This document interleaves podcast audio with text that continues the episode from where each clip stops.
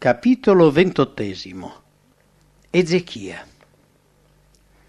Il governo di Akaz è in stridente contrasto con le riforme realizzate durante il prospero regno di suo figlio Ezechia. Il giovane re salì al trono fermamente deciso a fare tutto il possibile per sottrarre Giuda alla stessa sorte del regno del nord i profeti però non incoraggiavano soluzioni intermedie. Soltanto realizzando autentiche riforme le conseguenze predette sarebbero state evitate. In quest'epoca di crisi Ezechia si rivelò l'uomo adatto. Appena salito al trono cominciò a realizzare il suo piano.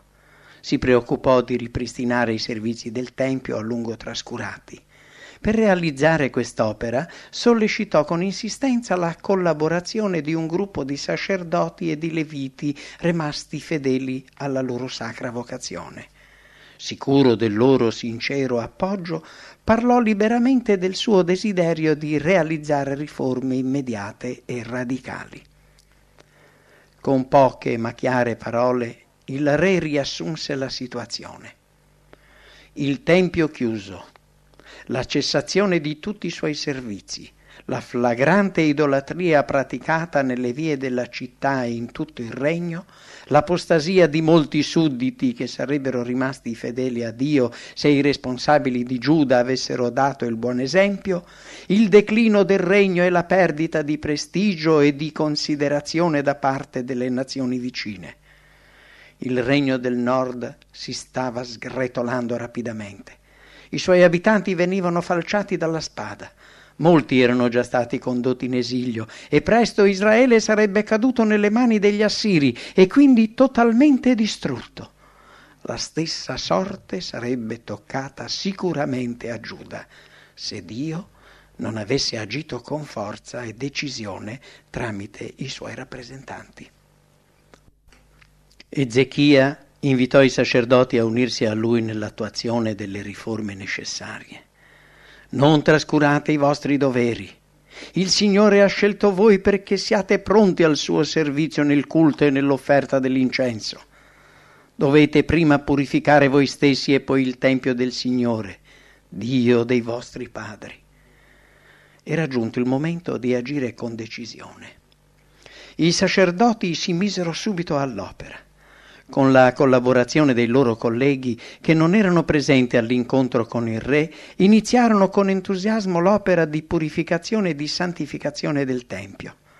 A causa dei lunghi anni di profanazione e di incuria vi furono molte difficoltà da affrontare, ma i sacerdoti e i leviti lavorarono instancabilmente e conclusero l'opera in poco tempo.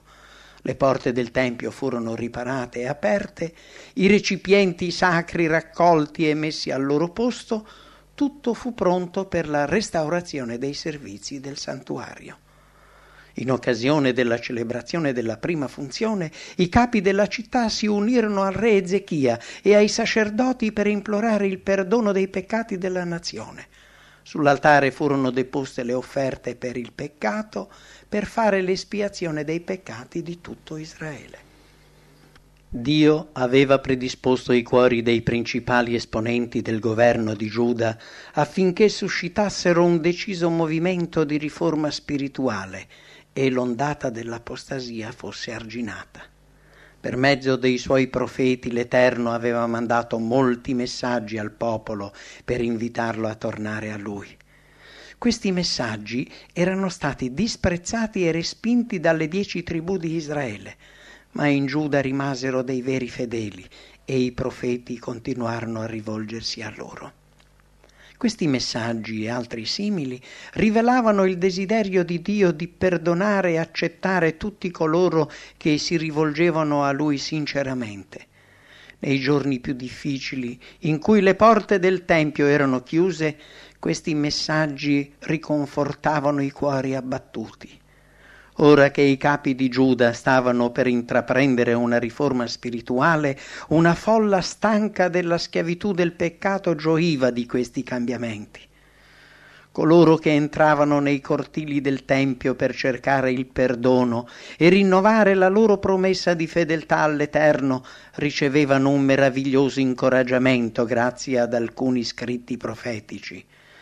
I solenni avvertimenti di Mosè contro l'idolatria, rivolti a tutto Israele, erano stati accompagnati da profezie incoraggianti. Esse sottolineavano la disponibilità di Dio ad ascoltare e perdonare coloro che in tempi di apostasia lo avessero cercato con tutto il cuore. Mosè aveva detto Nella sofferenza tornerete alla fine al Signore vostro Dio e gli darete ascolto. Egli è un Dio pieno di misericordia. Non vi abbandonerà e non vi distruggerà egli non dimenticherà mai l'alleanza che ha fatto con i vostri padri.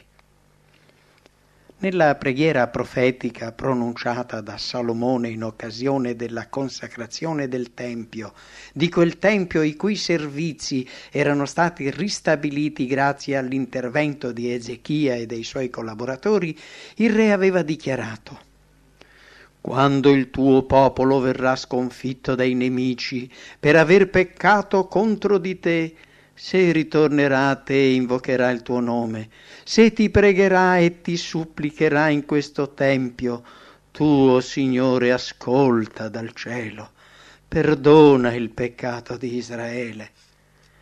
Questa preghiera era stata approvata da Dio Infatti, quando Salomone ebbe finito di pregare, il fuoco discese dal cielo, consumò l'olocausto e i sacrifici e la gloria di Dio riempì il tempio. Il Signore apparve a Salomone durante la notte e lo assicurò che avrebbe esaudito la sua preghiera e si sarebbe mostrato misericordioso nei confronti di tutti coloro che fossero venuti ad adorarlo nella sua casa. Queste promesse si adempirono completamente quando Ezechia realizzò la sua riforma. L'iniziativa della purificazione del Tempio fu seguita da un movimento di più ampia portata a cui parteciparono sia Israele sia Giuda desiderando che i servizi del Tempio rappresentassero una reale benedizione per il popolo, Ezechia decise di ripristinare l'antica usanza di convocare tutti gli israeliti per la celebrazione della Pasqua. Da molti anni la Pasqua non era stata più celebrata come festa nazionale. La divisione del regno dopo la morte di Salomone ne aveva reso impossibile la realizzazione. Però i terribili giudizi abbattutisi sulle dieci tribù avevano risvegliato nei cuori di alcuni un desiderio di intense esperienze spirituali e i vibranti messaggi dei profeti ebbero il loro effetto. Tramite i corrieri del re fu diramato per tutto il regno l'invito a partecipare alla Pasqua. Esso echeggiò di città in città nei territori delle tribù di Efraim e Manasse e fino in quelli della tribù di Zabulon. I latori del cortese invito furono quasi sempre respinti. Molti con assoluta leggerezza non vi prestarono attenzione, ma alcune persone riconobbero le loro colpe e decisero di venire a Gerusalemme. Nel territorio di Giuda invece Dio fece in modo che tutti fossero concordi nell'ubbidire all'ordine da lui suggerito al re e alle autorità. Questa occasione avrebbe permesso alla folla riunita a Gerusalemme di vivere esperienze positive. Dalle strade della città sparirono gli altari pagani eretti durante il regno di Acaz nel giorno stabilito fu celebrata la Pasqua e tutta la settimana fu dedicata dal popolo a presentare offerte di pace e a conoscere quel che Dio si aspettava da loro. Ogni giorno i Leviti mostravano grande intelligenza al servizio dell'Eterno e coloro che avevano cercato sinceramente il Signore provavano la pace del perdono. Il popolo in adorazione era pervaso da una profonda gioia.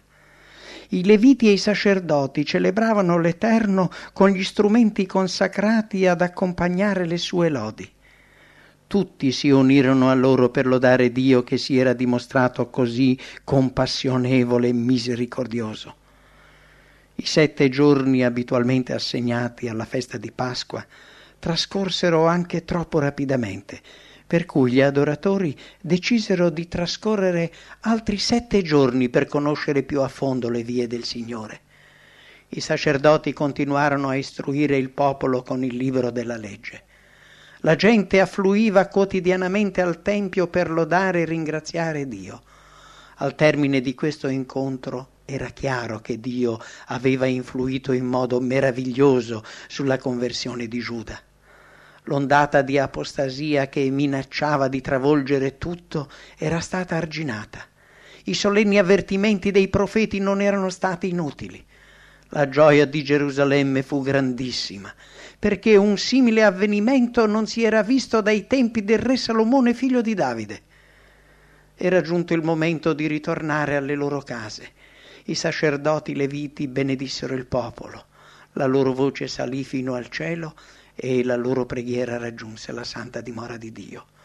Dio aveva accettato quelli che, pentiti, avevano confessato il loro peccato e avevano deciso di ritornare a Lui. Ora rimaneva un'opera importante da compiere, a cui dovevano partecipare coloro che tornavano a casa. L'attuazione di quest'opera dimostrò quanto fosse sincera la riforma operata. Terminata la festa di Pasqua, gli israeliti che vi avevano partecipato si sparsero nelle città delle tribù di Giuda, di Beniamino, di Efraim, di Manasse. Dappertutto andarono a distruggere ed eliminare pali e piastre sacre e ad abbattere sulle colline santuari e altari. Alla fine ogni israelita tornò a casa nella sua città. Ezechia e i suoi collaboratori realizzarono diverse riforme che miravano a proteggere gli interessi spirituali e temporali del regno. Il regno di Ezechia fu caratterizzato da una serie di evidenti benedizioni che rivelarono alle nazioni circostanti che il Dio di Israele era con il suo popolo. Quando gli Assiri all'inizio del regno di Ezechia avevano conquistato Samaria e avevano disperso le dieci tribù fra le nazioni, molti dubitarono della potenza del Dio degli ebrei. Inebriati dai loro successi, i niniviti avevano da tempo dimenticato il messaggio di Giona ed erano diventati arditi nell'opporsi ai progetti divini. Alcuni anni dopo la caduta di Samaria, i loro eserciti vittoriosi apparvero di nuovo in Palestina e questa volta si schierarono contro le città fortificate di Giuda con un certo successo. Poi si ritirarono per difficoltà sorte in altre parti dell'impero. Fu solo alcuni anni dopo, verso la fine del regno di Ezechia, che fu dimostrato alle nazioni pagane che le loro divinità non avrebbero prevalso sul Dio di Israele.